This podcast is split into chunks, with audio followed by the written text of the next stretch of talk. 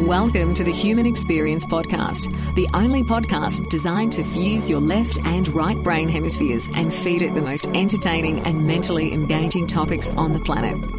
As we approach our ascent, please make sure your frontal, temporal, and occipital lobes are in their full upright position. As you take your seat of consciousness, relax your senses and allow us to take you on a journey. We are the Intimate Strangers. Thank you for listening.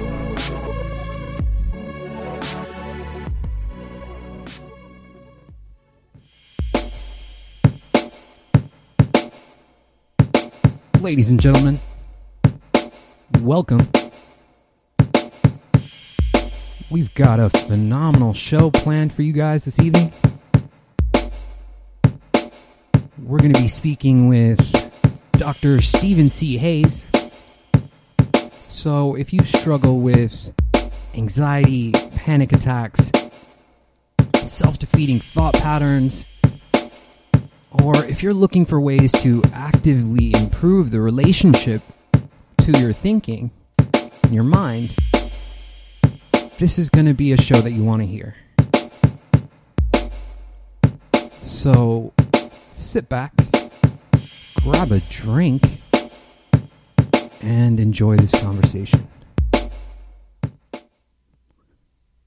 The human experience in session. My name is Xavier Katana. My guest for today is Dr. Steven C. Hayes. Dr. Hayes is a psychologist who has spent his career analyzing human language and cognition. He achieved his PhD in clinical psychology at West Virginia University, and he is currently Nevada Foundation professor in the behavior analysis program at the University of Nevada. Dr. Hayes is the author of 44 books and over 600 scientific papers. He's ranked by Google Scholar as among the top 1500 most most cited scholars in all areas of study. Dr. Hayes, it's a pleasure. Welcome to HXP. Really happy to be here with you, Xavier. So, I'm I'm really amazed by this book, Dr. Hayes. I mean, you've outdone yourself. I ripped through it. Um, I thought I thought it would take me some time to read this book because it's about 300 pages or so, but I really, really enjoyed the read. So before we get there, though, let's let's start with a little bit of your history, who you are, how you got into this line of work. Um, tell us that. Uh, give us a little, a brief, you know, introduction about who you are and what you do, please. Well, if you'd asked me that early in my career, I'd say, you know, I'm a clinical psychologist. I'm interested in uh, cognition and trying to help people. But early on in my uh, academic career, I developed a panic disorder, which gradually took away almost everything over about a two or three year period. And in that experience, it really challenged me in terms of what am I here for? What am I up to? And I had to have that sense of almost losing everything before I could find an answer to that question. And uh, what I found was uh, on the other side of the panic, and maybe we can talk a little bit in the conversation about a liberated mind as to kind of how that turn was made. But what I found when I turned towards the anxiety itself was um, a person who had watched domestic violence in his home and had made an early decision that I'm going to do something about it and felt at eight years old completely inadequate to that. Hmm. And I kind of suppressed those memories I kind of I knew them. I could have said them, and so you know I think at the beginning of my career I would have answered that question the way I said, but really what I was up to was trying to build my vita and get grants and be famous and mm-hmm. and I think really the person that you're talking to right now, um, you know, what I'm up to is trying to make a difference in the lives of those who suffer and empower people to turn towards what brings meaning and purpose in their life. And the thing that's different, maybe the one thing that's different, is I was enough of a geek scientist when I really walked through that transformational process myself. Mm-hmm. I did a couple randomized trials. I quit early on. I mean, the idea that you'd turn towards, you know, Eastern ideas in the early '80s. Mm. I mean, there wasn't the John Kabat-Zins out there to hold your hand to kind of walk you through it. You know, there wasn't the Linehans. There wasn't, you know, it, it, it was a very different world and I was enough of a hippie from California to know I was now in the strange land of, uh, you know, Eastern traditions and the kind of things my entire generation explored. Right. And so what I did is spent almost 20 years really in uh, almost invisible, trying to get down to the processes that lead to these life expansion type moments. And we came up with this core we call psychological flexibility. And then finally I wrote it up right around the turn of the century, and it's now, you know, it was 310 randomized trials, 3,500 studies on it, and an entire community around the world, tens of thousands of people, millions of copies of ACT books that are out there.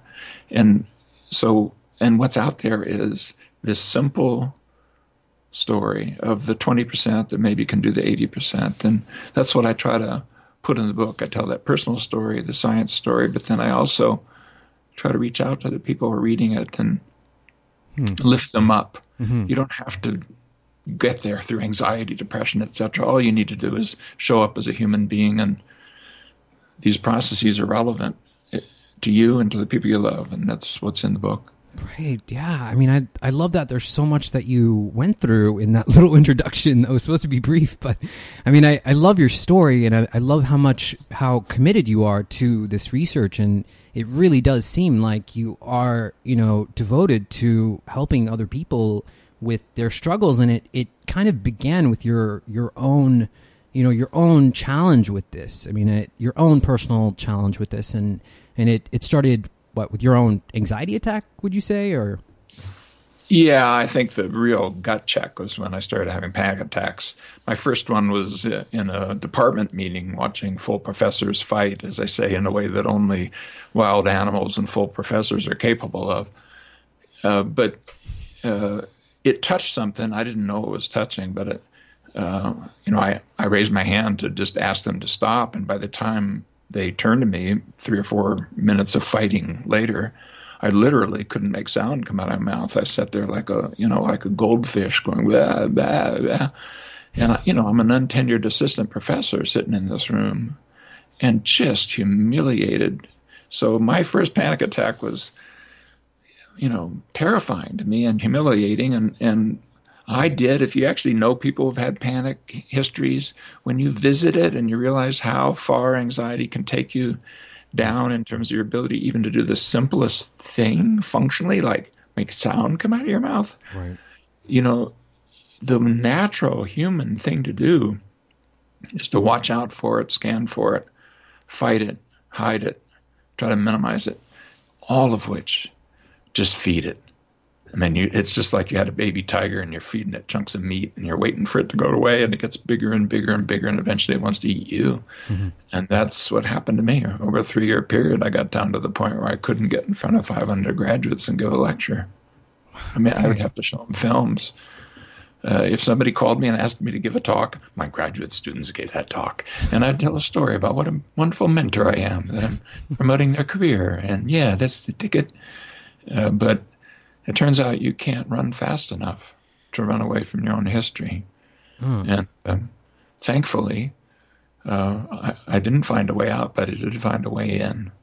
And it's an ancient way. I mean, it's in all our wisdom traditions or spiritual traditions, but what Western science can do, not out of disrespect, but it can pull it at its joints and do things that you can do in minutes that can put on the factory floor, things that maybe are a little bit of what's inside, even what you know monks and meditators and folks have been doing for thousands of years. Not that it's a substitute for it. I'm not saying that. I'm just saying we need to be there for people in many different ways, and maybe Western science is an important way too. Mm-hmm, mm-hmm. I mean, there's there's many places that I could start here, but let's start with something that you mentioned. You uh, you mentioned ACT, and um, that that stands for acceptance and commitment therapy. So, I mean, this is and and then also RFT, which is relational frame theory. So, what is what is the difference? I mean, first it was RFT that you coined first, and then ACT. And what what is the difference, and what do those mean, please? Well, uh, RFT is the basic science of cognition. ACT, which also means acceptance and commitment training, uh, so because you can do it with sports and business and things like that, and you can put it inside the healthcare system with the word therapy, but really what we're dealing with is just how the mind works, and that's relevant everywhere. It's relevant right now between you and I. It's relevant to the people listening to this. So you don't have to have the T word be therapy. It's also uh, training, but uh, act as a set of methods that use uh, acceptance and mindfulness processes and, and commitment and change uh, processes together to produce what we call psychological flexibility. But underneath it, in that 15, 16 year gap where we did the early studies and then we went silent as far as outcomes, because mm-hmm. uh, I didn't think I should just kind of rush out the door and say, hey, you know, some of the stuff monks have been doing for thousands of years is probably a good idea.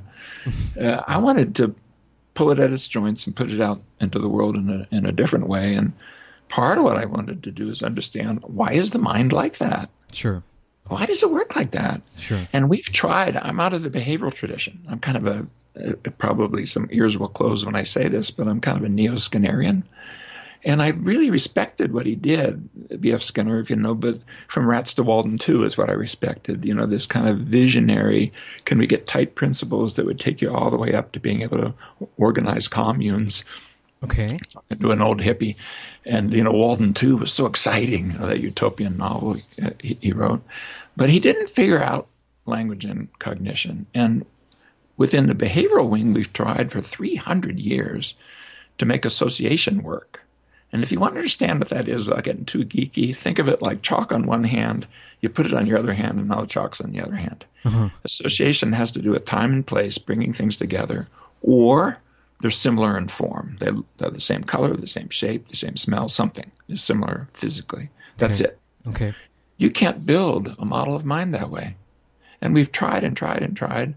And what I instead, I could proposed, and I might even use the word discover. So if there's anything you'll get me to say that's self-aggrandizing, it's probably that sentence.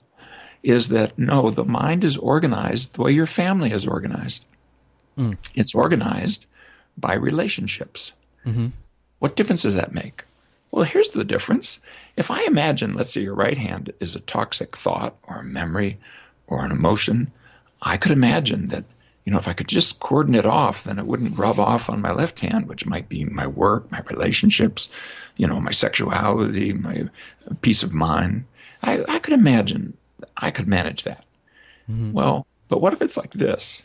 Imagine a picture of a big family, and they're all related, but you don't uh, uh, know who this new person walking in the door is related to.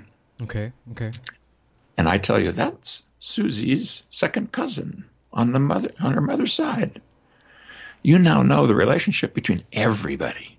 Okay. And that person. Okay. And if you do the math on it, you have things like you start getting pages of zeros as to how many possible relationships come with the tiniest little input. If you think of your mind more like you'd think of a picture of your family. Mm-hmm. And you're going to clean that mess up? Really? You know, mm-hmm. If you come in, let's say, with, oh, don't think that, think this, you now have created hundreds of thousands of new relationships. Hmm. And you can't manage that. You take anything that anything that's important to you, and let's just take this one, one that you like. I bet you can find things about that that you don't like. Sure.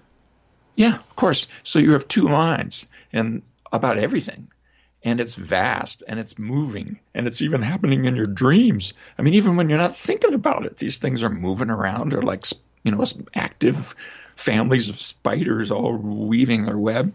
So, what we brought to the vision is A, we can use that to increase intelligence, to work with kids who don't have a sense of self, to do really wonderful things when you understand how the mind works.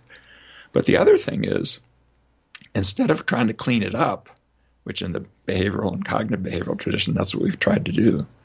You know, detect the irrational thought, dispute it, challenge it, change it. Instead, we better learn the tools to put your mind on a leash, hmm. to notice your thoughts without getting entangled with them, to not have them dominate and dictate to you, so that you have some flexibility as to which kind of thoughts are worth your next life's moment's hmm. attention mm-hmm, and mm-hmm. behavior. Mm-hmm. And that, it turns out, is vastly safer and more effective than detecting, challenging, disputing, and changing that gets you to focus on things that are already hard you know goofy thoughts you have scary memories you have etc i'm not saying don't think about it. I'm saying think about it learn from it and then attend to what's of importance. And that formula is a powerful one and turns out liberates people uh, in every domain in which they apply it so okay let me let me try to unpack this i mean that was quite a lot so I mean, your brain is at any given moment creating these relationships at all times to things both good and bad that are happening within your cognition, within your active uh, mind at all times. Like, so it's so whether you think something bad or good, it's it's kind of copying itself, and you're moving through this sort of process that is is always creating this these relationships. Is, am I yeah. close to this right now? So yeah. So the better way to kind of get, uh, using your analogy, a leash around how we're going to control this is not to affect the thoughts themselves, but our, affect our relationship to how we're going to let that thought determine the next thing that we do, or how it's going to affect the next thing that we choose to think about. Yes, although little asterisk.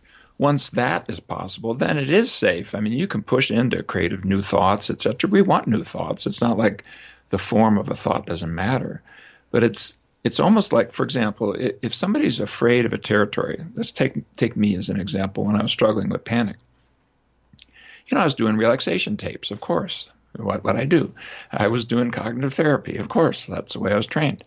Well, yeah, but uh, there's this phenomenon called relaxation induced panic. And here's huh. uh, here's the way it works from the inside out. Oh, I'm doing a lot better. Yeah, yeah, that tape must have really worked. I'm feeling really calm. I, w- I was nervous last week in the same situation, but now, oh, what was that? Was that a little? Did my heart just skip? Uh, now I'm feeling. A, uh, oh God! But now I'm. Re- how far away is the door? What? what? Uh, boom! Right. You know, so I actually got to the point, literally, I, I'm a, understand I'm a clinical psychologist. I'm trying to do therapy, where if somebody said the word relaxed, I would get anxious. And then if they said the word emotion, that would remind me of the different kinds of emotion, and then I'd get anxious. And then if they started talking about their body, I'd get anxious. And, and you know, eventually, all roads lead to Rome. Hmm. You know, we can do it right here, right now. You want to play? Just do a little. Oh my God! Okay, yeah, put me on the spot, man. Let's go for it. Okay. okay, so let's just take um, a common phrase. Mary had a little lamb. Yeah, sure. Okay, so I'm going to say it again, but this time, Xavier, it's really important that you come up with something that doesn't have anything to do with lamb at all. Does it isn't related to it in any possible way, okay? Okay. And everybody listening, give it a shot, okay? okay. Mary had a little podcast. Awesome. Okay, now here's the problem. I'm going to say some words hot, cold, right? Sure, sure. Black. Yeah, we're going to the opposite white, right? Podcast. Oh, just sitting at home alone. you see the problem? Yeah, yeah. It's a lamb. yeah, it's interesting. Yeah, I like that. What we only did it once. I should have done it twice to cement it in. I'm guarantee you some of your listeners got to lamb.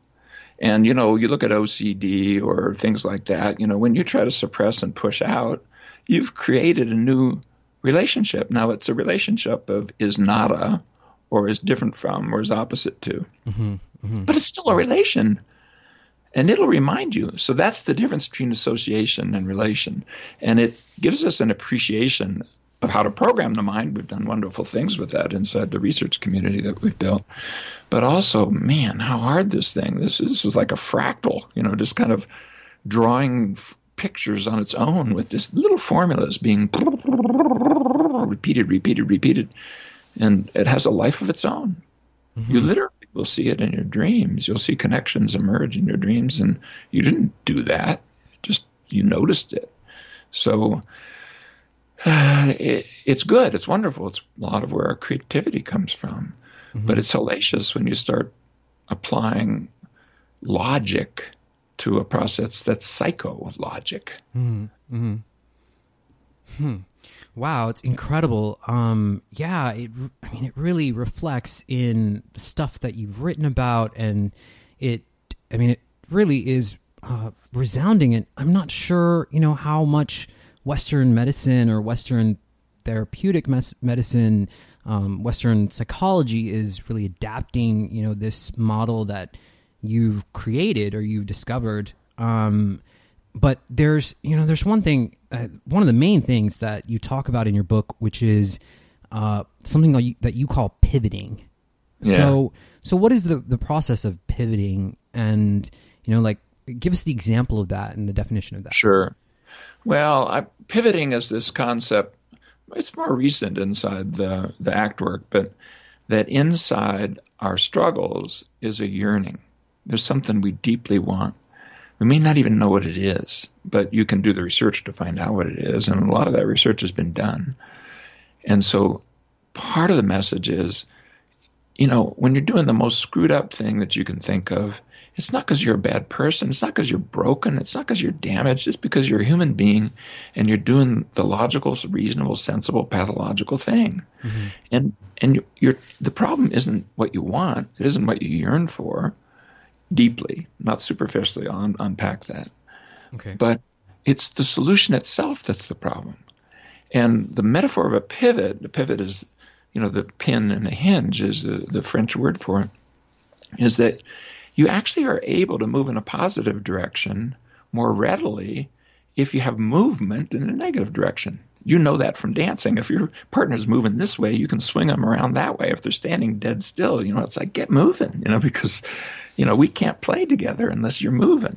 right Well, you're moving when you're suffering. right You're moving. It's just you have the wrong solution for the right problem. And if we can take that energy and, and note it and see what it is, and then learn this counterintuitive, kind of twisty flexibility alternative that's inside the research that I walked through in a liberated mind, you swing that energy in a new direction and very quickly, I mean minutes. You know, when I went through my panic attack, my bottom one, where I think I'm having a a heart attack and it's two and three in the morning and I'm sitting there. Um, should I call the emergency room? You know, I have to call, you know, I have that voice within saying, you can't drive in this condition. Make the call. You're dying. And I had all that, you know, the weight on my chest and blah, blah, blah, blah. And somewhere in there, I realize I'm not having a heart attack. I'm having another panic attack. Mm, yeah And in that horror that I couldn't even trust my own freaking body anymore. wow You know, I'm sitting there literally with tears coming down my face. You know, I caught that there was a voice telling me to to run and fight and hide. I think it's the voice we all have. It's that critical, I call it the dictator within. right That critical finger wagging. You're not doing it right. You're not on level. You have to earn your way in. What's the matter with you? You'll be okay if, but you're not there yet because that voice. And I said out loud, I don't know who you are, but apparently you can make me hurt. You can make me suffer. Mm-hmm. But I'll tell you one thing you cannot do. You can't make me turn from my own experience. You can't do it. And I stood up inside a promise that said, Never again. I'm not going to run from me. Well, the reason I tell that story is there's a pivot, and I'll unpack it in terms of quickly in terms of what it is. It's a simple kind of a pivot, okay but within, I mean, really, this sounds kind of weird, but it, I'd say within 60 seconds as I stand up, I know my life is different. I just know it's different because I saw something that was 180 degrees from what it's been three years chasing. And so here's what was the yearning? What was I trying to do? Well, I think one of the yearnings there was I was trying to feel. And I tell the story in there of, of you I mentioned earlier, you know, the domestic abuse in the home. And of course, a kid would try to run away from that. You, there's nothing you can do with it. You can't step in between your parents when they're hitting each other or threatening to, or when dad's drunk, or And so I just hid under my bed and cried, but I'm not eight anymore. I'm 28 or 38 or, you know, at different points in my life where this has been relevant. But that night on the carpet, I'm in my 30s. And, you know, running and hiding under the bed isn't needed anymore. But what is the yearning? I would say it was the yearning to feel. And what I've been trying to do is feel only good stuff. But eventually that means you can't feel at all and you just sort of try to live life with you. It's be like if you made your fingertips numb mm-hmm. so that you wouldn't feel the sandpaper. Mm-hmm. Then you can't feel the silk sheets. You can't feel your lover's face. You know, you, you lose so much right by that move. Right. And so if we take that yearning to feel and instead doing what the mind says, which is, I got a solution, only feel the good stuff. Mm-hmm. Feelings don't come packaged that way because right inside your love for your child is the fear that maybe something harmful would happen to them.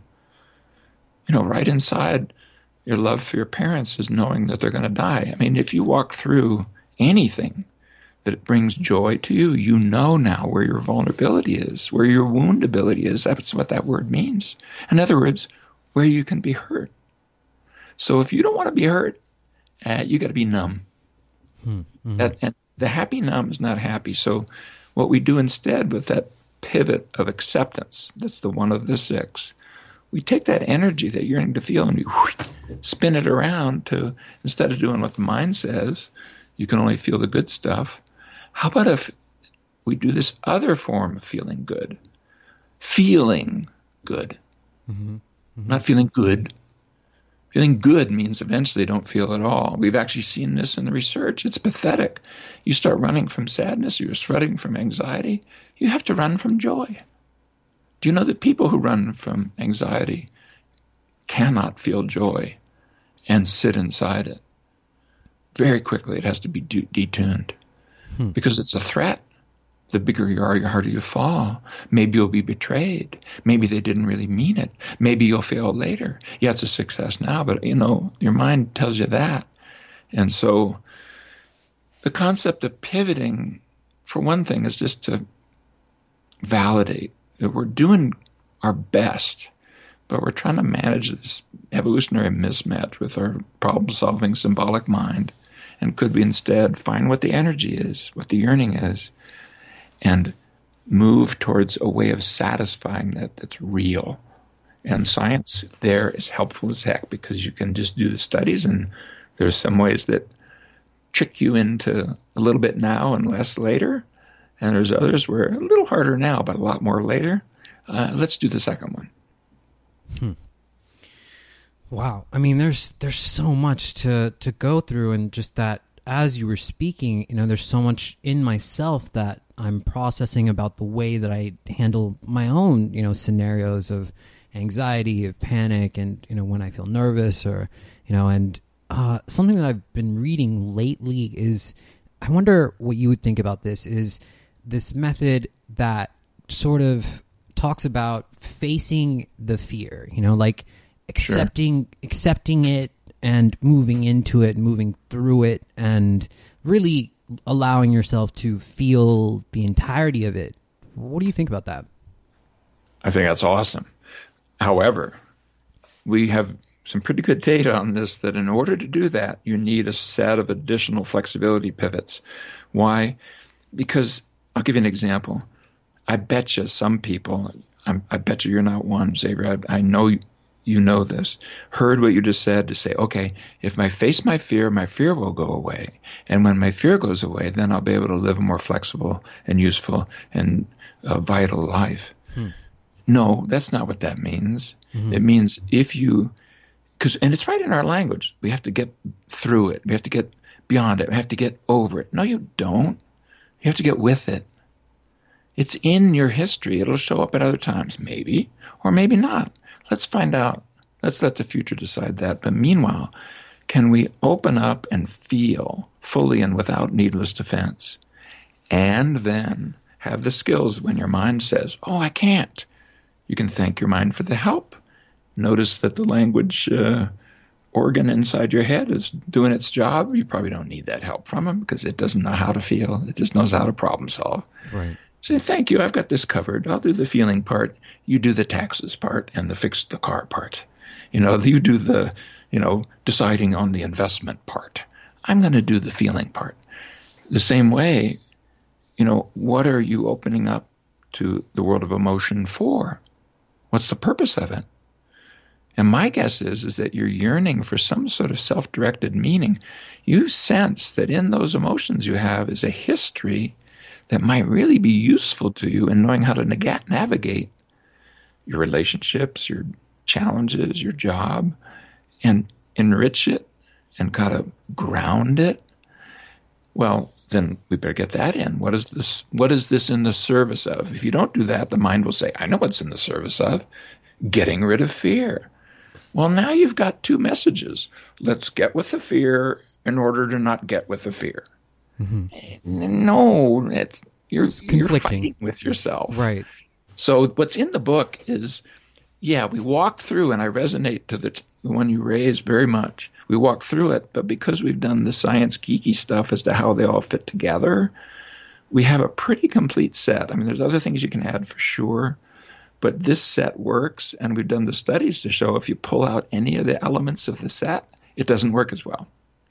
It's like six sides of a box if you started just taking sides of the box away, by the time you got one or two out of the box, you'd barely have a box anymore, and it's all floppy and soggy like.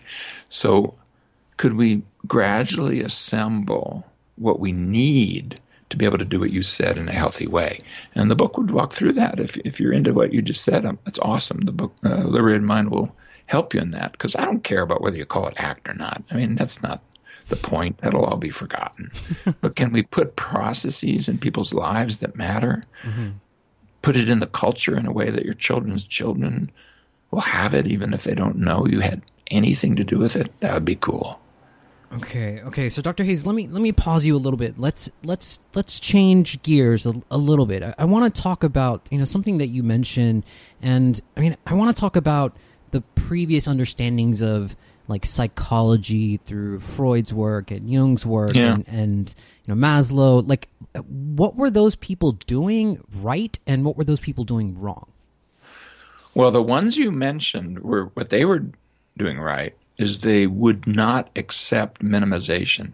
They would not uh, say, "Oh, it's only." You know, I only want. I don't want to hear the rest of the sentence. If you want to talk to me about human complexity and say it's only, stop at those words because I know what's coming is is reductionistic and minimizing. And you know, my hero, my original hero in psychology as a high school student when I decided I was going to be a psychologist was Maslow. And what I loved about him was the peak experiences, is the idea that psychology could be about something more than like, you know, solving mental health problems. It could be about orienting us towards a life worth living. Hmm. And you know, but but or and Maslow said, yeah, but to do that, we can't just use the normal methods of Western experimental science. I think that was a mistake. I know why he said it. I even agree with him for the era. But we didn't have a good way of thinking about and studying the mind at the time. Mm-hmm. So, what people were doing is treating everything simply as overt behavior, like non-human animals. Period. End of story. And that's actually my tradition as a neo-Skinnerian. But and that was wrong. That was just wrong. And, and so his pushback on Western science methods of a traditional sort and wanted to go more into qualitative methods and things like that. I don't think was enough of a good science filter for knowing what works and what doesn't. Freud the same way. And you know, Freud made the decision early on so much of what he wrote about was just awesome. I mean, it's really cool, and it and it has held up some of it, some of it. Mm-hmm. But but he made the decision early on: we're going to vet my methods by uh, the clinical case study method. You know, so you know, little Hans said to his mum, "Would you touch my whittler?" and that meant that he had a secret. Oh, you know, and then the glasses he was afraid of reminded him that was on the horse the blinders on the horse reminded him of the glasses of his father because his father would have gone after his you know what if he knew he was interested in having mom touch his whittler. Sure. You know oh please. It could be right but you're not going to get. So the concern I had with those is that they're just they don't give you tight processes. They orient towards human experiences. They require analysis, and they're they're cool sometimes, and they're misdirect sometimes. So you can't get to the twenty percent that does the eighty percent. You end up with lots of things that turn out to be not that important, and so they've had a hard time standing up to the modern era of show me with data. Mm-hmm. Almost too much. I mean, I really kind of weep for what's happened to some of our humanistic traditions that I feel so attached to and appreciative of because they were helpful to me when I needed it. But um, what so what I've tried to do, not just me, you'll know from the book that I'm telling a science story that's about a whole community. And I've spent a lot of years trying to empower other people to step forward and to try to kind of lead from behind. And that community has dug down into some of these issues of human complexity in a way that if you get a Freudian or a, you know, somebody out of the Maslow tradition to come and do some ACT training, uh, they leave smiling because they feel as though, yeah, this is the real deal. This is human complexity. These folks are really trying hard to do it without any, this is just, or that's only sentences. And um, so I, I think Western science at its best can simplify without reducing and minimizing, and that's the, the game I want to play. Hmm. Yeah, it's. I mean, it's really fascinating to hear your perspective about, you know, what's what history is said, and you know how that's transformed now uh, to where we are now. Um, you know, so for someone who's struggling with with something like this, like what what would you give them as an example to do? Like, what would be what would be something that you would do to, uh, to give someone, uh, you know, a practical way to move through or out of, you know, an anxious place? Well, let me give an example of one of the other pivots, which is that we come in, I think, just even before human language, wanting to understand. But once you get language going, by the time you're three, you know, do you know the data? This is uh, the uh, Oxford or is he Cambridge philosopher did this study with children on the schoolyard, preschool and kindergartners. What do they fight about the most? And you might think it'd be, oh, who gets the favorite toy? Or no, no, it's who's right. You know, no, that was Mickey Mouse. It wasn't Donald Duck. Who was Donald Duck? I mean, and if you don't know what I'm talking about, just go to your staff room and listen, or go to you know, we're still doing it. We just grew up, but uh, that dominance once language gets going, and it's so important. We need to teach ourselves to think consistently. You kind of know if you do a multiple choice test and you don't know anything about the area. Good test takers can get above chance levels on anything because they can see if I answer it this way, the next question has to be answered that way. And you can kind of, you know, look for the coherence. Does this make sense? Hmm. Yeah. Um, well, here's the thing if the, it's like a big spider web, you're not going to get coherence that way. So, could I take. Uh, I, wrote over a little bit, didn't I, Xavier? No, no, it's, it's, no, it's okay. Please keep going. Well, if you take something like somebody who's suffering with anxiety and they have a thought like, I'll never be able to function normally. Hmm. You know, and their heart sinks and it fits so much of the data. Look, I've struggled for years and it simplifies things. It's coherent.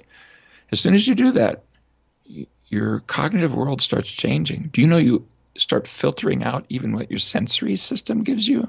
So wait a minute. So what exactly are you doing in that moment? You're buying into a particular thought that organizes thousands and thousands of bits of data into a coherent set. And, it, and so now you've got a confirmatory bias. It's going to be easier to see data that suggests that you're never going to be able to. Uh, okay. You're going to be buying into that story and you want to be right. After all, mm-hmm. you're smart. You should know your own life, and you start actually defending it. So no, it's like a cognitive bias that proves exactly what you're thinking. Yeah, it's like a mindset or concept bias, and that and and then once that happens it becomes almost self-perpetuating has a life of its own. It becomes like a little core schema and it starts sucking things like a black hole of other thoughts get pulled in. And okay so what we're going to do instead is we're going to do defusion. And what that is is taking the yearning for coherence finding a way to take that language monster that metaphorically is like the words you know i'll never be able to live a life worthwhile. If you wrote it on your hand and put it right in front of your eyes so that that's all you could see, mm-hmm. metaphorically, that's the situation we're in. And what we'll do is use methods that will take your hand and kind of push it out two feet out in front of you. It doesn't go away. It's still there. It's in your history. Mary had a little podcast, right? And there it is. Sure, sure. But so you can see changed. other things. Right. Yeah. So it gives me a different still, perspective on. Yeah. It will change your relationship to it. So let me give you a practical example. I know it sounds goofy, but just try it. Sure. If somebody's struggling with a thought like that, distill it down to a short sentence. Think it again on purpose. Notice how it punches you normally. And then let's do this deliberately to the tune of Happy Birthday. Oh, no. Sing it. Just sing it. Just trust me on this. Okay. Mentally. Okay. Unless you're a good singer, even. no. not there. But okay, yeah, I understand what you're saying. The end of that song, this hand that's right in front of your face will be at least several inches out. Hmm. Okay. And no, you can't walk around singing off your goofy thoughts, but one of about 300 methods that have been written about and many of them studied uh, word repetition, distill it down to a single word, say that word over and over again for at least 30 seconds at about rate of one per second, that fast. Huh. By the end of 30 seconds, that thought will have significantly left, less believability and it'll produce less distress. It takes you 30 seconds to try it. Hmm. Yeah. And be careful on, or, or here's another one. Um, say the thought in a funny voice. Mm-hmm. Mm-hmm. Yeah. You know, if it's uh, you know, I'll never be able to live, uh, maybe uh, Donald Duck could say it. I'll never be able to live. oh man, that's awesome. well, and when I do this with clients, and when I even I talked about this in one of my TEDx talks, I finished with picture how young you were when you suffered with thoughts like that really take the time to picture what you look like from those school pictures, etc. Mentally put that little kid in front of you. Take this scary thought you have that you're really being punched hard by, whatever it is, and listen as that child says it in his or her little voice, as young as you can go when you still had thoughts kind of like that. Mm-hmm. And listen. And then look at what does that pull from you? And my guess is it doesn't pull wanting to slap the kid or tell them to shut up.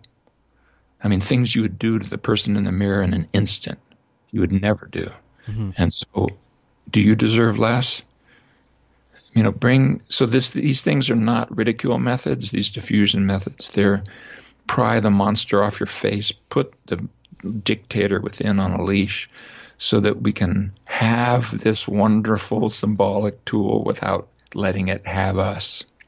Yeah, yeah, I love it, love it, love it. I mean, it's it's such a great, just simple way to reframe what's going on in your brain, and I think it creates enough in, of an interrupt, like a pattern interrupt, that it will, you know, change your thinking, or at least the way your brain is processing all of all of that sort of neurological, you yeah, know, you know, chaos some, in your mind there's some really cool neurobiological studies coming on this. Like okay. for example, there's there's one with chronic pain, where you can look at at the kind of how sensory motor information comes up into the brain, and this kind of these heavy cognitive structures about how much pain I'm in. It's never going to go away.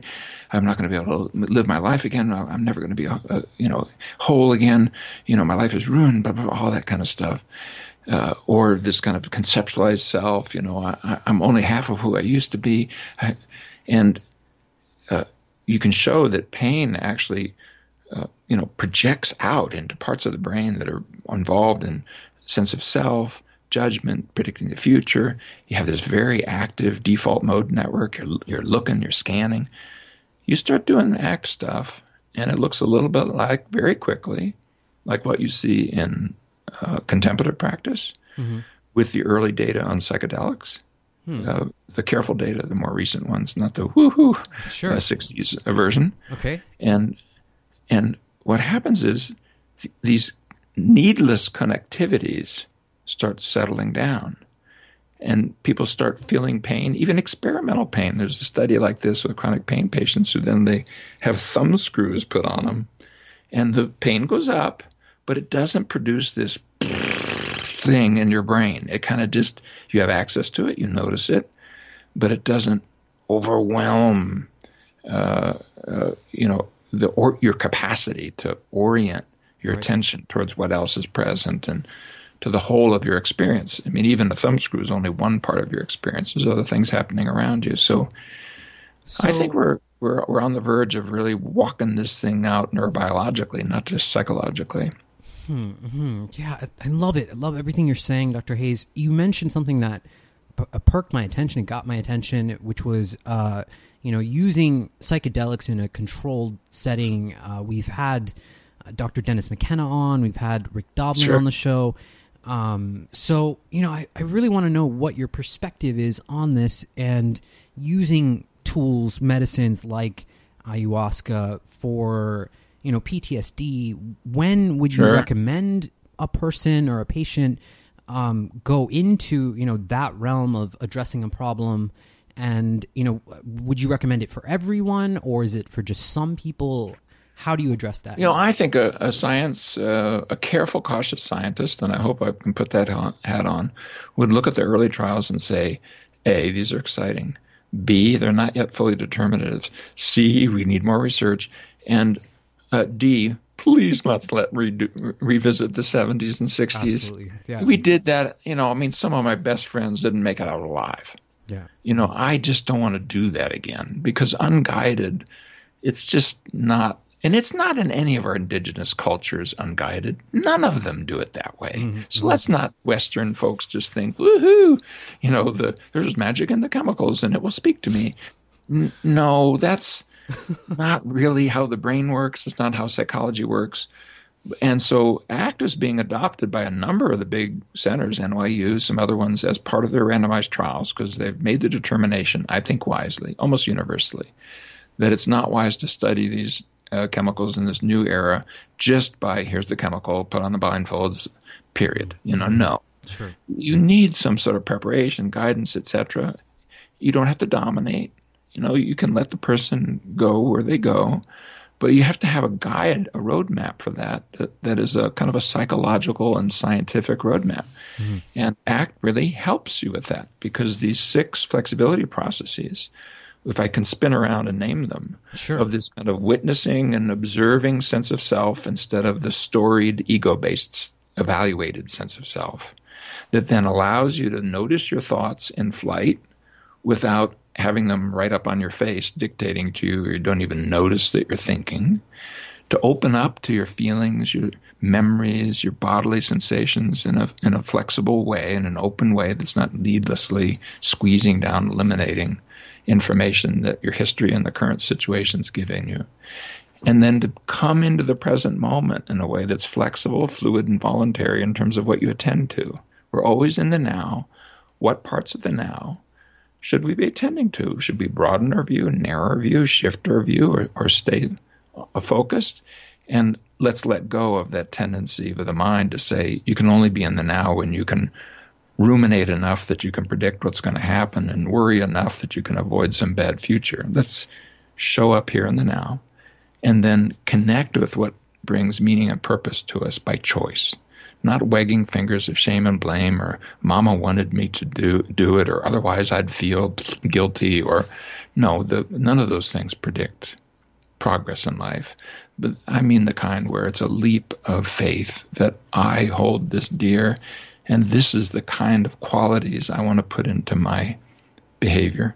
And then good old fashioned behavior therapy build habits of values based action. Take what we know about how to build behavior change in small increments, sometimes in large leaps. Some things like changing a job or getting married is a large leap thing, but you can you know step up to that by learning how to develop competence in the way that you knew perfectly well how to do before language getting got involved when you as an infant for example spent hours and hours and hours and hours just trying to open a box or to reach a toy mm-hmm. or stand up on your two legs hmm. and now with the mind going you want to suddenly spring forth from the head of zeus and know things without any trial and error well competency doesn't come that way and so those are the six uh, processes. And if you can kind of bring them in, you know, life starts opening up. And going back even to this psychedelic piece, I think if we can use that as a guide,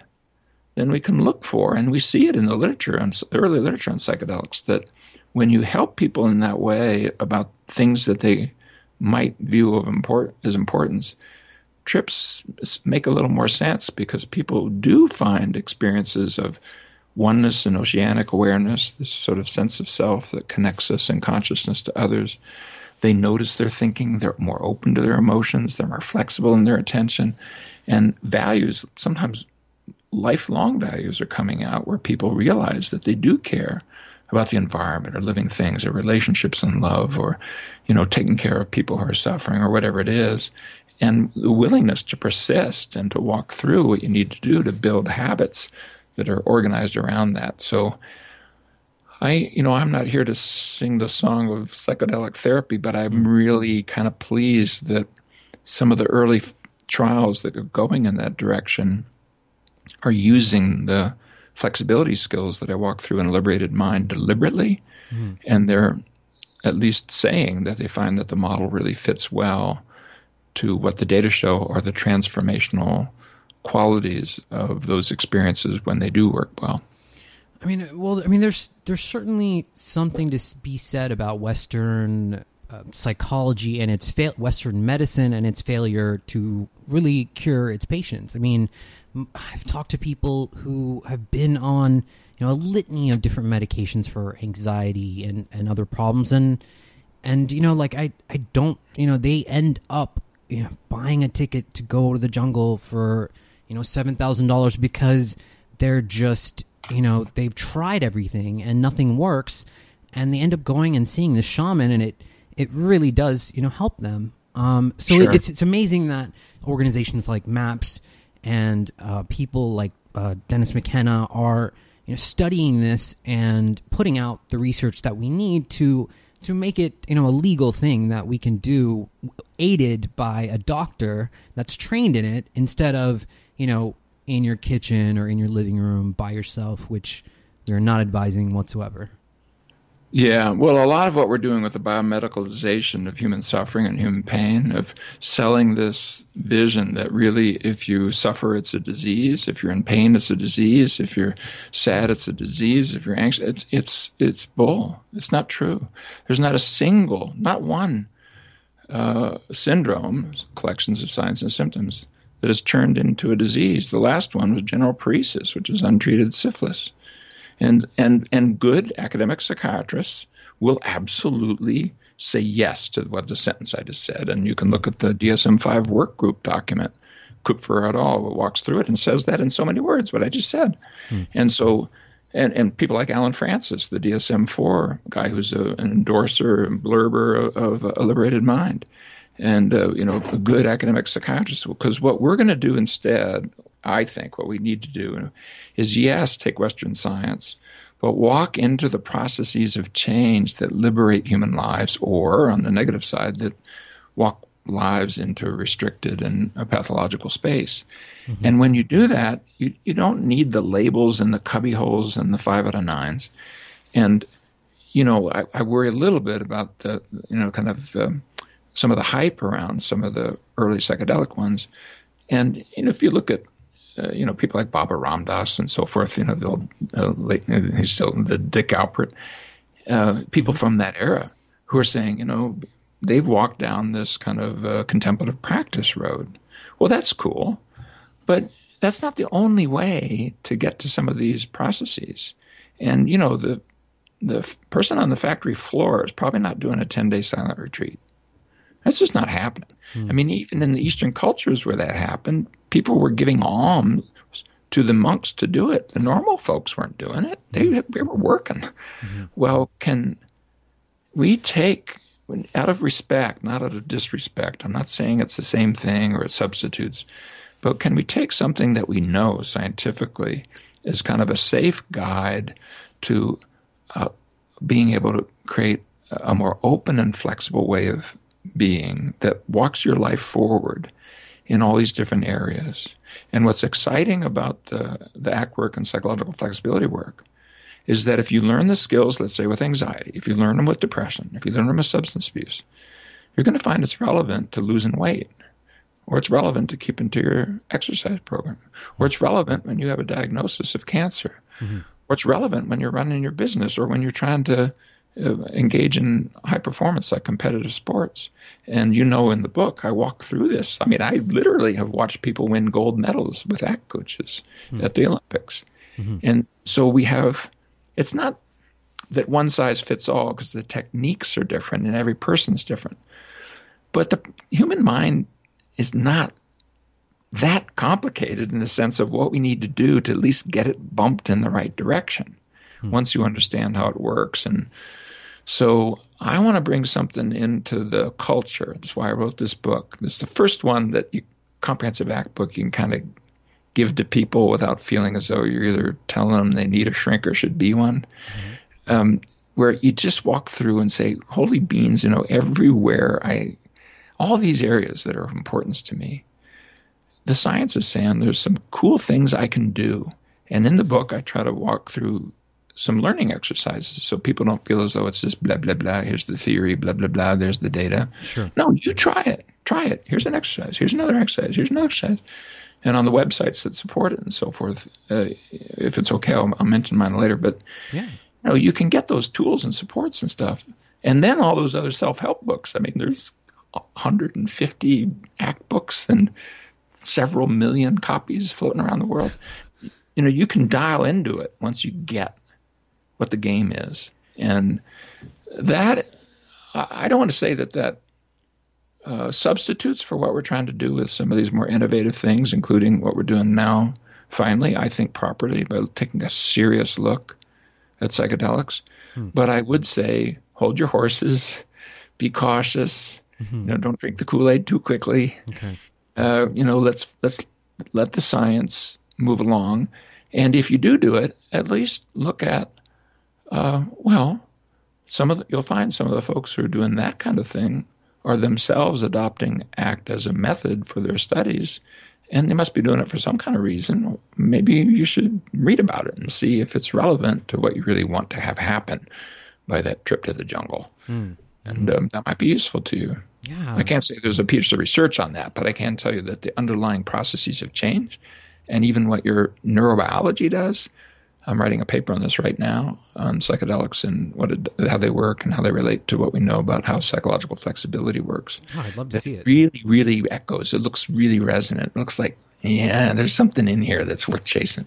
hmm So, Dr. Hayes, it, I've got a couple different directions left to take this conversation, but since we're talking about ACT right now, there's a question from Kate, and she asks, well, she says, I'm loving the conversation.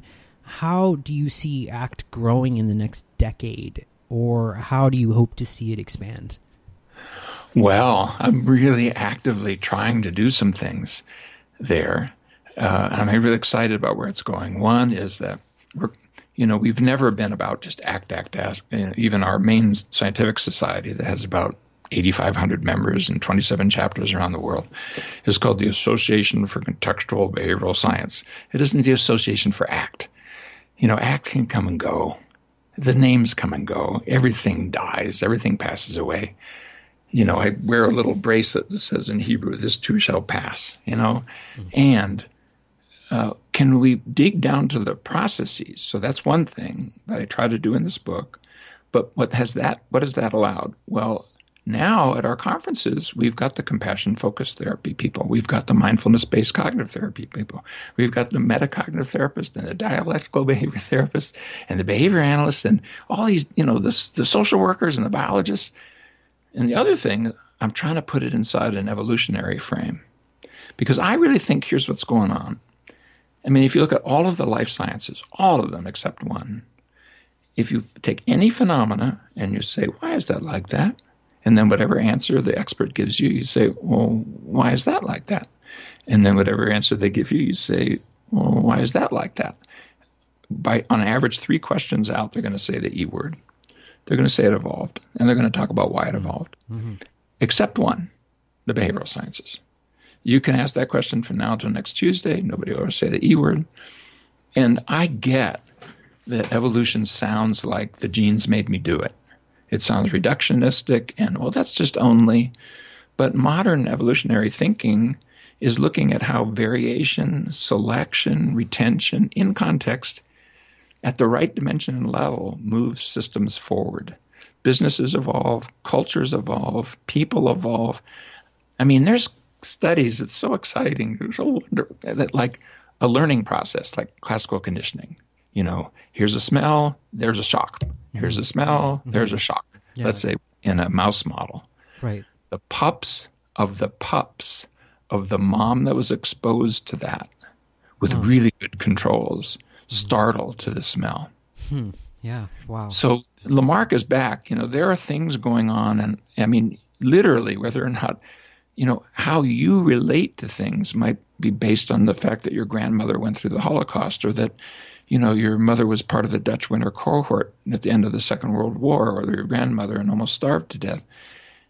And so, what I'm trying to do is to take processes and then link them to a larger knowledge development journey that has been powerful in every area from economics. I mentioned uh, Lin Ostrom. We've she won the Nobel Prize in, in economics 2009. Mm. And she, David Sloan Wilson, a major evolutionary biologist, myself, and a psychologist in Australia named Paul Atkins, have created this method called pro-social, where we combine ACT with what Lin won the Nobel for, which is showing that indigenous peoples can protect their forests, their lakes, their rivers, their streams. If you're hearing the climate crisis, you should. Can do that mm. without any government regulation and without private ownership right. without an invisible hand and without command and control, but only if they organize their groups in a way that promote human cooperation. So where are we going? I, and it's in the last chapter of the book, I want to put these flexibility processes now scaled into the social processes and downwards to the biological processes that lift up human beings, connect them to others, and that empower us to step into the challenges of the modern world instead of shrinking and running away and fighting and hiding. And you know, it, you can't turn on your television or you can't look at your cell phone without feeling like there's something really wrong in the world. Yeah. And you know, I think these psychological journeys people are interested in can be scaled into a social and cultural journey if we focus on processes and don't be so prideful about the names of methods and trademarking things and tithing to founders and all this nonsense that is a grasp at immortality. Mm. Instead, let's put processes of change in, into the world. And it, you know from reading the book, Xavier, I really try to simplify it and put it out there in so many areas that you can come away and say, by golly, these processes are important. Mm-hmm. And maybe I should work on them. And maybe yeah. I should notice what my kids are doing. And maybe I should think about my church group. And maybe I should look at my business and how am I actually fostering a values based group inside my business or whatever it is that you're doing. And so that's the two things of joining in community with all the process oriented kind of new wave therapies out there.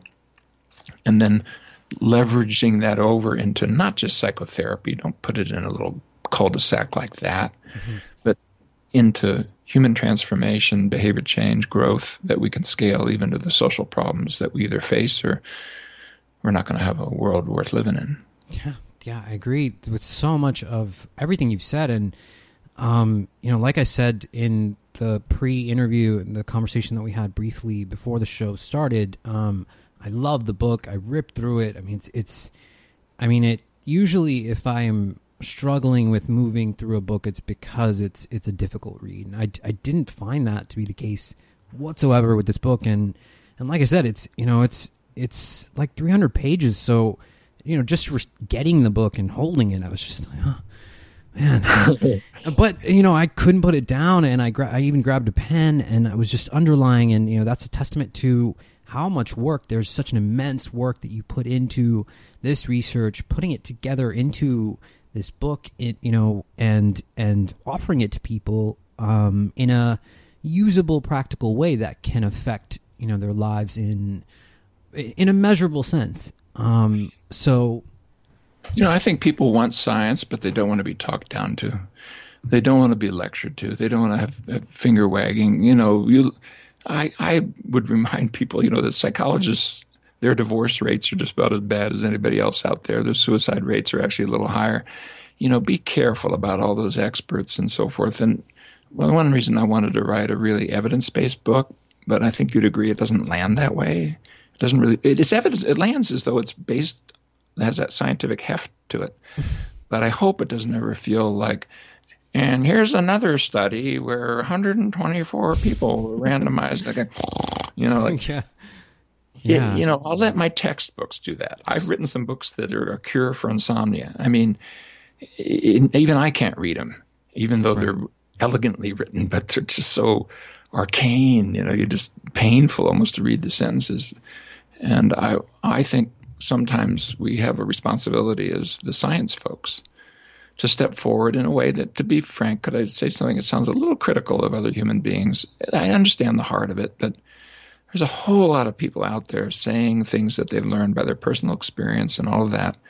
And there's basically no science behind it. Hmm. And the problem with it is there's too many voices. Mm-hmm. And how do you pick them? Right. How do you know? Yeah. Next thing you know, the voices we're listening to are the commercial voices. yeah. And they're the ones that are trying to sell stuff. Yeah. You know, if I can sell that you've got a latent disease, man, you've got to be on medications. You've got to be. But then you look at the long term follow ups and the side effects, and you're saying, wait a minute. I didn't used to hear the commercial for antidepressants with a warning that it could increase suicidality. I didn't. I don't remember that. No, because as the data has rolled along, you know, we find things out, and so I'm not saying there's not a role for antidepressants. Sometimes so-called that's a marketing term, but mm. those you know, properly done at a particular time. But be careful because people who are talking just about their own experience don't know how to simplify necessarily, and the people who are talking out of science that's contaminated by commercialism, sometimes there's other agendas. And so, can we put something in there that's evidence based and where consumers themselves can make the decision? And here's what I tell folks at the beginning of the book I say, here's what you want does this help? Is there good evidence that it helps? Second, do you know why it works? Hmm. Mm-hmm. And if the answer is no to either one of those, this is not a method for you.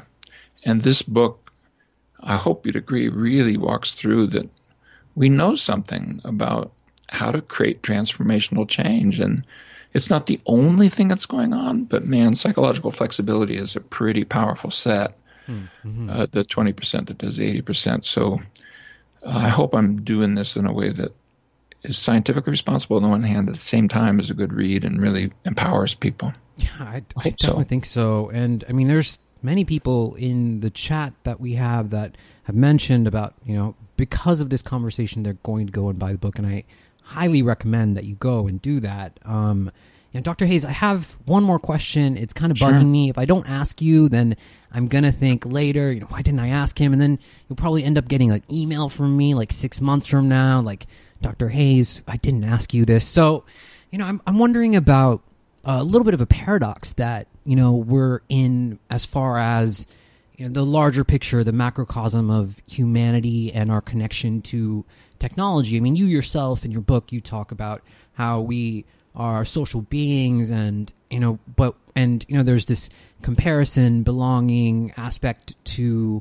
um, how we relate to other people so you know, with social media and technology and things like Facebook and Twitter, and when human beings are, yes, social animals, we're social creatures, and, you know, to quote you, even, um, you say that just having a word for something is is a social act, right? So, yes, it is. so if you know if it's the cooperative nature that that drives us, then and that can be useful, then you know, like when I'm looking through my Instagram, for example, which is not often, I but it, it happens, but you know, and and I see, let's say, you know, someone that I'm comparing myself to, you know, Yeah. like let's see, let's say that I see another podcaster and they're you know they have millions of followers and and i have this thought process that happens in my mind that it c- is creating this comparison between me and this other person that i have no idea of. Like i don't know this person in real life whatsoever so Yeah. i think that this happens often and Oh, with man. other people in normal situations where you know they're just on their Instagram. I mean, maybe they're younger, maybe they're in school, and you know they're just flipping through social media, and they experience this where it becomes this internalized judgment or Yeah. self reflection that is highly negative. Like, what do you say about this? What do you think about this? Boy, you're you're just right on. And one of the things I'd say is if we don't understand the processes we're moving around by this technology, then we don't know how to put in our children's lives or in the lives or in the, the things that we've created, like, you know, our, our school system or, you know, kind of our learning. We don't know how to put things there. You know, and some of the folks that we need to reach are people, yeah, the podcasters, yeah, the the the the, the novel writers, the the cartoon makers, the songwriters, the you know, we have many allies here, and you know, the, our spiritual and religious traditions that know a lot, and so if we can take the science to focus on what needs to happen and put it out there, you know, if you Google, uh, my my son, uh, his favorite cartoon is called the Stevens Universe, and uh, Google, uh, here comes a thought, and it's this wonderful song that has been viewed on YouTube or whatever by the different versions, something like 20, 25 million times Yeah. and it, and it was a powerful land. Well, in the wiki site, uh, they even say this was based on ACT concepts, and actually, in the they tell me actually that might even be so that Steven wore a bald wig. I'm bald. You can't see it, but I am. Uh, in the so you know somebody I'm forgetting her name or Sugar or something something who, the songwriter uh, saw something and put it into kids' lives. So we have allies here. We can work together, perhaps. And I, you know, I see that in, in the attempts to put things in our movies for children and things like that. So the the media, you know, that little computer in your pocket that's 120 million times more powerful than what landed, rock, uh, you know, people on the moon. Right. And we're just looking at it to see what the Instagram post is. You know, it can do wonderful things. And if I can finish and just, uh, you know, you said the last question. Do you have enough time to put a little bit of a round about this? Sure. Okay. You know what? What Lin Ostrom won the Nobel for was showing that indigenous peoples can cooperate to protect their environment. The tragedy of the commons doesn't have to happen. But what David Sloan Wilson did in an article with Lin before she died, uh, my colleague David and I've written a couple books. She's a very close colleague, an evolutionary biologist at Binghamton. Is he showed that this follows the same principles of what's called multi-level selection, which is that higher levels of organization can be themselves selected as long as the lower levels are taken care of but are not allowed to be selfish. So, for example, you got 37 trillion cells in your body, right? Pl- Not counting the gut biome, which is way more than that. If any one of them says, "Hey, I just would like uh, more of me," eh, well, you've got the C word, and your body will detect the early transcription errors. It'll try to repair it. If it still won't behave, it'll try to kill the cell. Wow. If you have a functioning immune system, right? So the basic message there is, we'll all work together. We'll all cooperate. You'll do pretty well, cell, because I'm going to feed you. You'll do a lot better than you would out on your own. But you can't be selfish. If you're selfish, I'm going to rein you back in. Got to do that little transcription correction. And if that's not adequate, I'm going to kill you. I'm going to set a macrophage Well, we have the same thing going on culturally. Right. And we have the same thing going on inside us, not just with cells, but when you talked about comparison, mm-hmm. that's like a little part of you. You have that capability, right? And you want it. You want that part of you that can compare. Because if you're thinking through, how should I do this next podcast? You got to be able to imagine a future that's never been. You haven't done the podcast and weigh it in your mind and pick a good route forward, right? Mm-hmm. So you want that capacity, but you don't want to feed that to the point that it starts eating the whole of you. Now you've got a psychological cancer. And so, can you allow it to succeed, to be, be used where it's useful? All of these things, ego, you know, pushing away emotions. There are some circumstances. Let me give you one from the re- research literature. Hmm. I was a little surprised when I first saw it because being open to your emotions is more helpful in almost every area of life. And then here comes this study. I mean, there's hundreds of studies. There's probably now we're headed close to a thousand on experiential avoidance, our name for running away from emotions, sensations, and memories needlessly. And here comes this anomaly. Uh, ambulance drivers, while they're out on their drive, do better if when they get out of that ambulance they can suppress their emotions. Well, of course. Mm-hmm. I don't want some my ambulance driver crying because there's brains on the street over here when this person over here might be saved. Yeah. Yeah. So all of these little parts of us have a role. Can we treat them with kind of kindness and and use them when they're useful and let them go when they're not, which is kind of like finding a way to help produce healthy cooperation.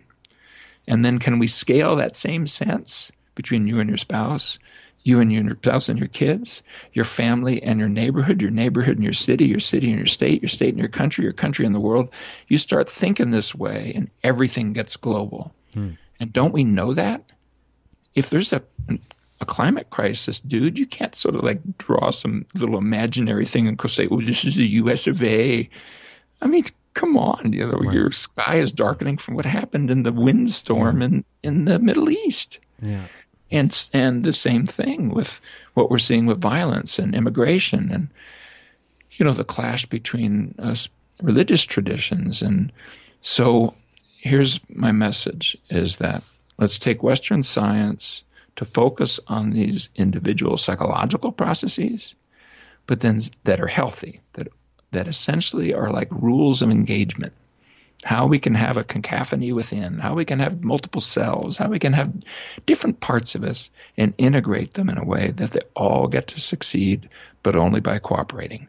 Mm-hmm. That dark mm-hmm. voice that wags its finger, I want sometimes, but I don't want it dominating my life. I did that. I know what happens. It's a train wreck. Everybody listening to me knows it. Because when you let that run, you've got like the psychological equivalent of cancer. But it's the same thing with your relationships, your family, your community, your business.